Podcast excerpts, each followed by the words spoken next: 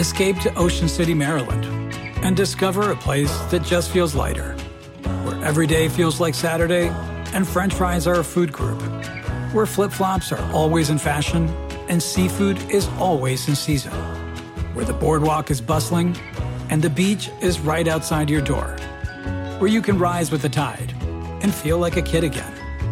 Ocean City, Maryland, somewhere to smile about. Book your trip at OCOcean.com. On this episode of Plant Killers, we'll explore one nation's most notorious fruit and vegetable killer, bad dirt. What makes bad dirt so bad? The answer? The ingredients. But fear not, true crime enthusiasts. This story has a happy ending. New Miracle-Gro organic raised bed and garden soil. It's made with quality organic ingredients from upcycled green waste like compost and aged bark. Unlike the other guys who can't say the same. Looks like bad dirt's murdering days are over. Thanks to Miracle-Gro. Join us next time on Plant Killers. You know, we have made a lot of episodes of Civics 101 since the show started in 2017. And at any one time, we've got a list of 20 to 30 different topics that we're either already working on or want to do soon. And yet, there are a few topics we keep coming back to over and over. Yeah, I mean, elections and voting, those are two I can think of. Yeah. We could probably fill a dozen episodes with things about the election process, the politics of voting, of representation. Yeah, there's one topic we've talked about multiple times on the show because it keeps coming up in the news during the presidencies of both Donald Trump and Joe Biden. Have you emailed any members President of with the the, executive States. branch about the president's health or President cognitive of the decline? United Do you States. believe Well, he's incapacitated?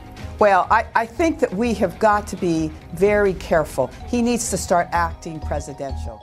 It has to do with presidential power and checks on that power. The fish stinks from the head, plain and simple. And so I believe the president is dangerous and should not hold office one day longer. But it's not impeachment. It has to do with the responsibility of the president, the vice president, and the cabinet to ensure we have a leader who is able to do their job. I'm not saying he's not a danger. I, I do believe that there's grave risk there, but we've got 13 days. Inside the administration, people in the cabinet were whispering about invoking the 25th Amendment. It's staggering.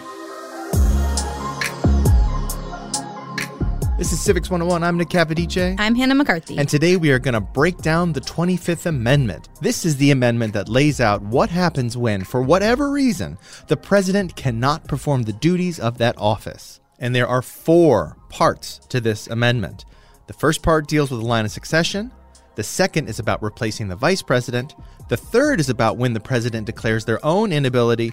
And the fourth, the most debated, is about the vice president and cabinet's power to declare presidential inability. So today we're going to explore what this 25th Amendment thing is all about anyway, and why Part 4 especially is not as straightforward as it seems. And to do that, we need to go back to the beginning, to the creation of the Constitution, because there was a lot of time between then and when the 25th Amendment was actually ratified in 1967. The year was 1787. A bunch of men in wigs were crowded in a room in Philadelphia debating how our government should work. And as it is often said, it was hot, very hot. We're talking about the Constitutional Convention. And one subject of debate was what do we do if something happens to the president? Well, they were debating uh, exactly how they should frame uh, the language addressing presidential succession in the Constitution. And they went back and forth as to how to say, you know, what happens when the president becomes disabled? Should there be an election? Should there not be an election? This is Lana Ulrich. She's the Vice President of Content and Senior Counsel at the National Constitution Center. So they finally settled on the language that is included in the original Constitution in Article 2, Section 1, Clause 6, which says in case of the removal of the president from office or of his death, resignation, or inability to discharge the powers and duties of the said office, the same shall devolve on the vice president, and the Congress may by law provide for the case of removal, death, resignation, or inability, both of the president and the vice president, declaring what officer shall then act as president, and such officer sh- shall act accordingly until the disability be removed or a president shall be elected.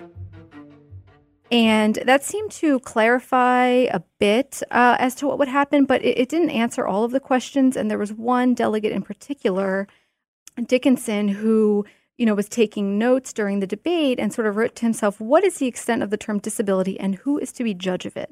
John Dickinson, who represented Delaware at the Constitutional Convention, was a supporter of the Great Compromise. This is what gave smaller states equal representation to larger ones in the Senate and proportional representation in the House. And that word, disability, is very, very complicated. Throughout U.S. history, there have been deeply ingrained societal prejudices and discrimination towards people who have disabilities or require accommodations, so that word carries a lot of weight. So basically, the only real things the Constitution said at the time were that if something happened to the president, the vice president would take over the president's duties, and that Congress was in charge of figuring everything else out, correct? Yeah. The Constitution left Congress to iron out many of the logistics of presidential succession, but it also failed to answer the question what does it mean for the president to be unable to carry out their duties? And perhaps even more importantly, who determines that? And it is still something that is debated to this day. Now, what laws did Congress pass to help build on what was laid out in the Constitution? The first thing Congress did pertaining to that was to pass the Presidential Succession Act of 1792, which basically laid out what would happen if both the president and vice president were unable to carry out the duties of the presidency. Under the first uh, Presidential Succession Act, it was the president pro tempore of the Senate and then followed by the Speaker of the House. But at the time, the law still stated that whomever replaced the president would serve as, quote, acting president until the next election. What is the difference between acting president and just president? That's the thing. The word acting suggested that there was some distinction between the two, but those distinctions weren't actually written out. And then John Tyler came along, and as so often happens when you put a rule into practice for the first time, you realize that your interpretation is not the only interpretation. Right. So William Henry Harrison was the first president to die in office, and he died on April 4th, 1841. His vice president, John Tyler, basically just insisted that he became president of the United States and was not merely acting president. Right off the bat, John Tyler seemed pretty eager to move into the White House and disregard the cabinet that his predecessor had appointed. And he told the cabinet, quote, I shall be pleased to avail myself of your counsel and advice, but I can never consent to being dictated to as to what I shall or shall not do. I, as president, will be responsible for my administration. And then he basically said that if they didn't agree with that, they were welcome to resign. And some people felt that this was a misinterpretation of what it means to be a acting president. Um, this became known as the quote unquote Tyler precedent. And it was pretty controversial. Not everyone agreed that the vice president automatically became president, even if the uh, president died in office. Even former President John Quincy Adams wrote to himself uh, I paid a visit this morning to Mr. Tyler, who styles himself President of the United States and not Vice President acting as President, which should be the correct style. Former President Harrison's cabinet had understood that the President would only do things if the majority of his cabinet approved of them, and they expected Tyler to follow the same rule as acting President that he would consult them, trust their judgment, and wouldn't make decisions unless they approved. But this wasn't Tyler's cabinet, right? These were people appointed by Harrison. Yeah, they weren't his people. And to be frank, there was no love lost there. Yeah, I mean, there. I think there were um, some that may have agreed with his interpretation, but uh, as you know, John Quincy Adams did not. Uh, but Tyler basically uh, took the oath of office. He gave an inaugural speech, and he moved into the White House. And so uh, there just to quell any doubts that he was in fact president, uh, they were they were silenced at that time. And this is how we end up with the Tyler precedent, where the line between president and acting president is pretty much non-existent. What about those times when the president is not obviously permanently out of office, either because they've died or resigned? What if the president gets sick or has an ongoing medical issue? There were sort of unspoken norms about what would happen if uh, at the same time if a president became disabled and throughout history there were many presidents who were quietly incapacitated. And due to many reasons, um, including the fact that there was no constitutional mechanism in place, they just kind of worked quietly behind the scenes to keep his illness under wraps until the next election. I mean, this happened, you know, with Woodrow Wilson had a severe stroke, and for a long period of time toward the end of his term, he was essentially not acting as president. Um, but basically, his wife and his cabinet were just kind of acting in his stead. Yeah, and this informal, behind closed doors method of the vice president, the cabinet, even the president's spouse was working well enough, even though Congress wasn't really privy to it and didn't have much power over it there wasn't enough urgency in Congress to rally behind something like a constitutional amendment until the threat of nuclear war came along. Right around the time of uh, President Eisenhower, um, who was also ill. Stricken with ileitis and inflammation of the lower intestine, the 65 year old chief executive was taken from the White House. Which coincided with the Cold War. Soviet Union has informed us that over recent years it has devoted extensive resources to atomic weapons. It became clear that we needed something that was a bit more formalized. Nothing really happened immediately, though.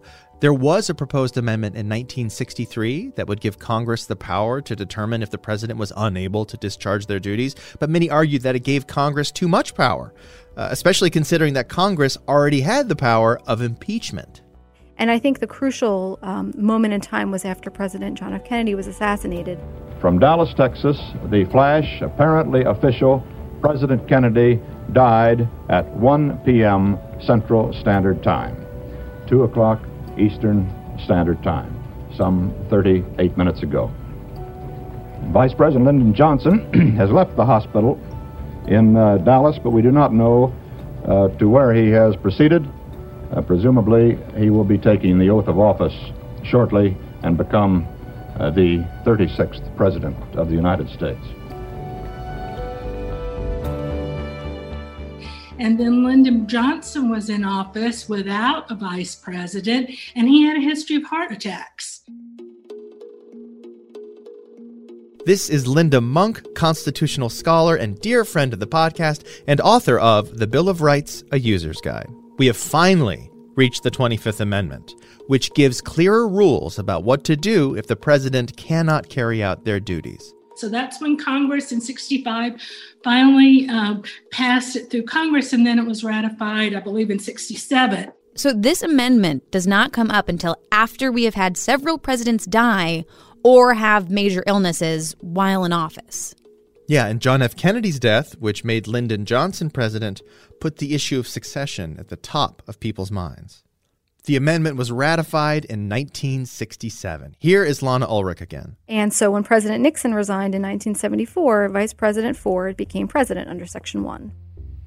To continue to fight through the months ahead for my personal vindication would almost totally absorb the time and attention of both the President and the Congress in a period when our entire focus should be on the great issues of peace abroad and prosperity without inflation at home. Therefore, I shall resign the presidency effective at noon tomorrow. Vice President Ford will be sworn in as president at that hour in this office. But what if the vice president vacates the job? Because in that example, Gerald Ford was not Nixon's original vice president. He became vice president after Spiro Agnew resigned. Well, that's part two of the 25th Amendment. So, this requires the president to nominate a vice president when the office is vacant, um, subject to the confirmation by a majority of the House and the Senate. Mr. Nixon has asked the Republican hierarchy to propose possible successors by tomorrow evening. His choice, and many names are being mentioned tonight, will have to be approved by majority vote of each House of Congress. So in 1973, Gerald Ford became vice president through Section 2 after Vice President Spiro Agnew resigned. And then when Ford took over the presidency the next year, he invoked Section 2 and nominated Nelson Rockefeller to fill his vice presidential vacancy. And now we're going to get into those circumstances where the president hasn't died, but for some other reason, they are unable to do the job, either temporarily or permanently. And this is Section 3. Section 3 is about the president's responsibility to decide and disclose when they need to give their duties to the vice president. This is known as a voluntary transfer of power. So, if the president needed a colonoscopy, for example. Exactly. Actually, most examples of this happening have to do with colonoscopies specifically. Uh, for example, President George W. Bush invoked Section 3 when he had to undergo a colonoscopy, putting Vice President Dick Cheney temporarily in charge. In 1985, President Ronald Reagan was also about to undergo um, colon cancer surgery, and so he designated Vice President George H.W. Bush to be acting president. And recently, President Biden discharged his duties to Vice President Kamala Harris. Because of a colonoscopy? Because of a colonoscopy. And this is the responsibility of the president, right? They have to be the one who says, okay, I'm going to transfer power right now. You, you one would assume so, yes, since it's since it requires a written declaration to both transfer the power and then to resume power after the president's dis- disability is removed. Yes. Isn't that interesting?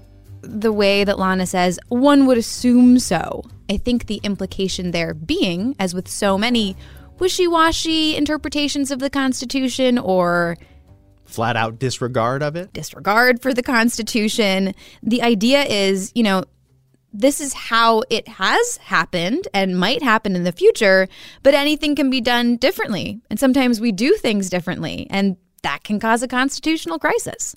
So this is all voluntary. Yeah, and this is called a declaration of inability, where the president submits a notice to Congress saying, presidential power is being discharged to this person either permanently or until such and such a time. And if the president submits that, they then submit a follow up declaration when they are able to retake their duties. And this has been used, as we said, several times by different presidents. What about an involuntary transfer of power? Is it possible for a sitting president to be removed involuntarily without an impeachment? This brings us to the quite complicated Part 4 of the 25th Amendment, and we're going to talk about that right after this break. But before we go, I have a feeling you're listening to this podcast because you want to know more about American democracy. But we don't tell you everything on the podcast. We sure don't. A lot of it gets cut, in actual fact, sometimes the very best parts. but we have a place to put that. It's called Extra Credit. It's our newsletter, and you can subscribe to it at our website, civics101podcast.org.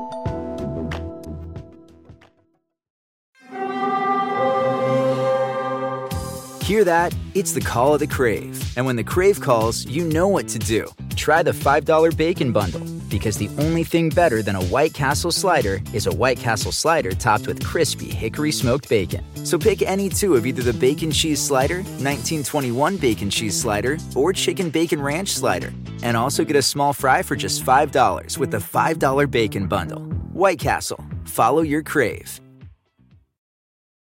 Shopify is the global commerce platform that helps you sell at every stage of your business. With the internet's best converting checkout, 36% better on average compared to other leading commerce platforms, Shopify helps you turn browsers into buyers. In fact, Shopify powers 10% of all e-commerce in the US. Sign up for a $1 per month trial period at shopify.com slash podcast free. All lowercase, shopify.com slash podcast free, shopify.com slash podcast free. We're back. This is Civics 101, and we are talking about what happens when the president dies, resigns, or decides they need to temporarily hand over their presidential duties to the vice president for a medical procedure or something like that. But those processes are not the reason why about two years ago, in the beginning of 2021, everyone was suddenly talking about the 25th Amendment in terms of the vice president or the president's own cabinet taking away the president's power. Specifically, I'm talking about a lot of people wondering whether former President Donald Trump's vice president and cabinet might declare that he was incapable of doing his job, which of course did not happen. That in the immediate aftermath of January 6th, members of the president's family, White House staff, and others tried to step in to stabilize the situation, quote, to land the plane before the presidential transition on January 20th. You will hear about members of the Trump cabinet discussing the possibility of invoking the 25th Amendment and replacing the President of the United States. So, what does the 25th Amendment say about those situations where the removal of power might not be voluntary?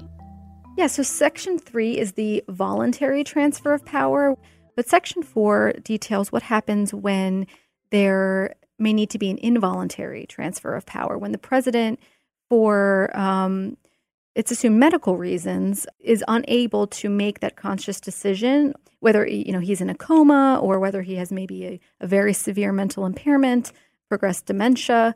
In that situation, it allows for the vice president to be the um, crucial decider, essentially, and working with either the heads of the cabinets, the heads of the departments, and or a, a disability review body that Congress may establish to determine um, that the president is is no longer able to fulfill his duties and therefore um, trigger Section 4 and the mechanisms by which to involuntarily take power away from the president. That is Lana Ulrich again of the National Constitution Center. And this is Linda Monk again, constitutional scholar and author of The Bill of Rights, A User's Guide. We talk about disability as though it's physical disability, but I think what the controversy about President Trump is raising is whether or not the president is capable of carrying out. Now, maybe that's not a physical disability, maybe that's other kinds of capabilities. So who gets to make that call? Yeah, under Section 4, the vice president is really the the one who starts the process to determine that the president is is disabled. And then if the, the president has the opportunity to contest that, but then the vice president and uh, the, the department heads uh, can go back to Congress and, and contest the president's contesting essentially as well.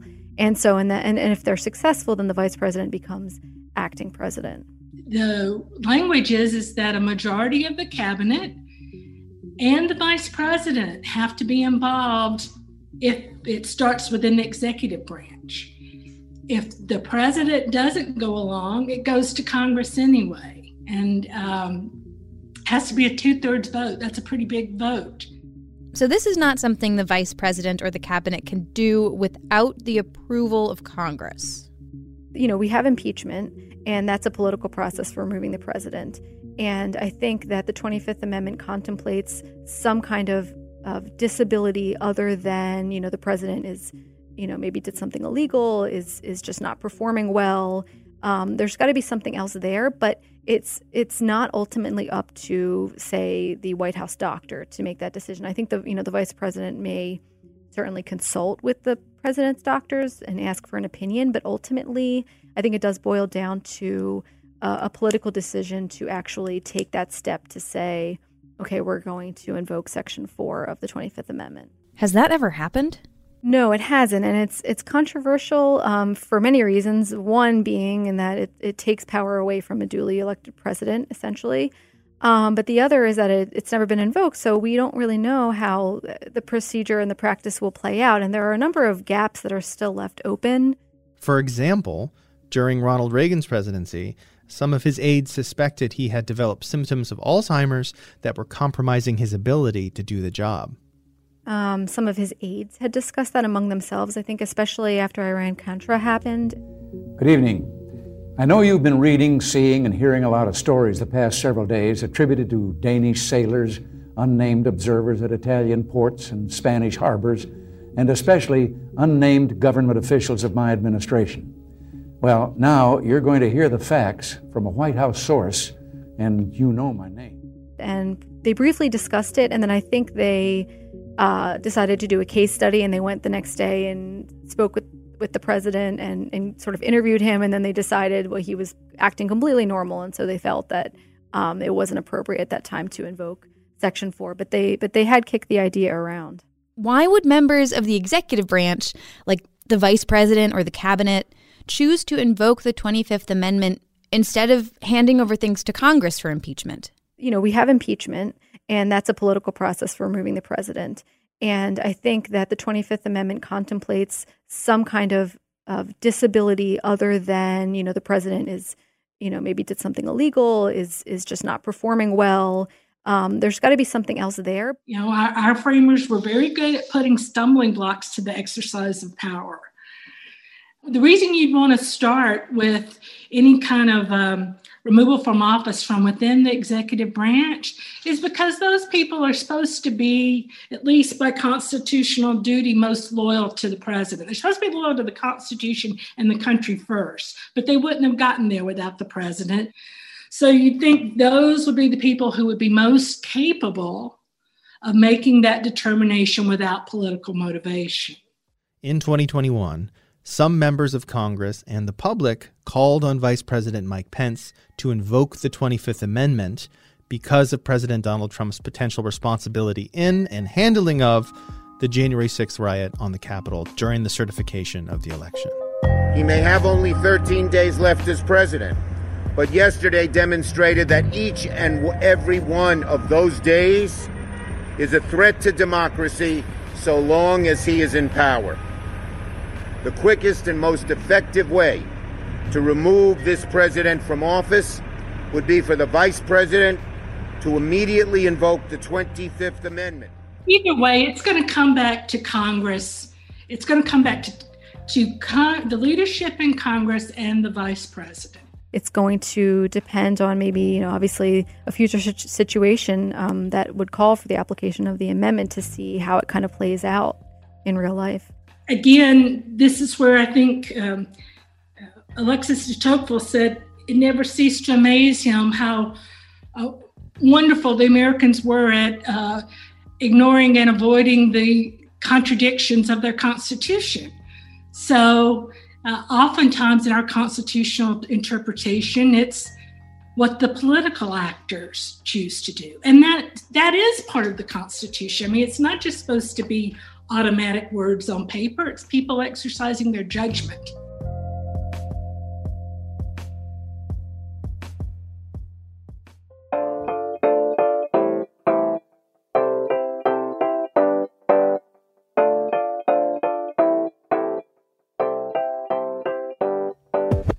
That'll do it for the 25th Amendment today. This episode was written and produced by Christina Phillips with me, Nick Capodice, and Hannah McCarthy. Our staff includes Jackie Fulton, and Rebecca Lavoy is our executive producer. Music in this episode by Gridded, Dew of Light, Ballpoint, Arthur Benson, Fabian Tell, Nocturnum, Blue Dot Sessions, Simon Mathewson, The Grand Affair, and the man against whom I shall never invoke the 25th Amendment, Chris Zabriskie. Civics 101 is a production of NHPR. New Hampshire Public Radio. 25!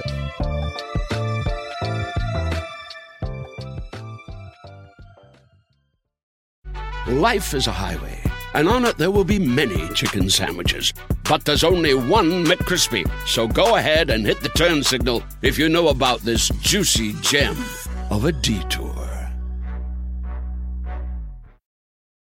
Shopify is the global commerce platform that helps you sell at every stage of your business. With the internet's best converting checkout, 36% better on average compared to other leading commerce platforms, Shopify helps you turn browsers into buyers. In fact, Shopify powers 10% of all e-commerce in the US. Sign up for a $1 per month trial period at shopify.com slash podcast free. All lowercase, shopify.com slash podcast free, shopify.com slash podcast free.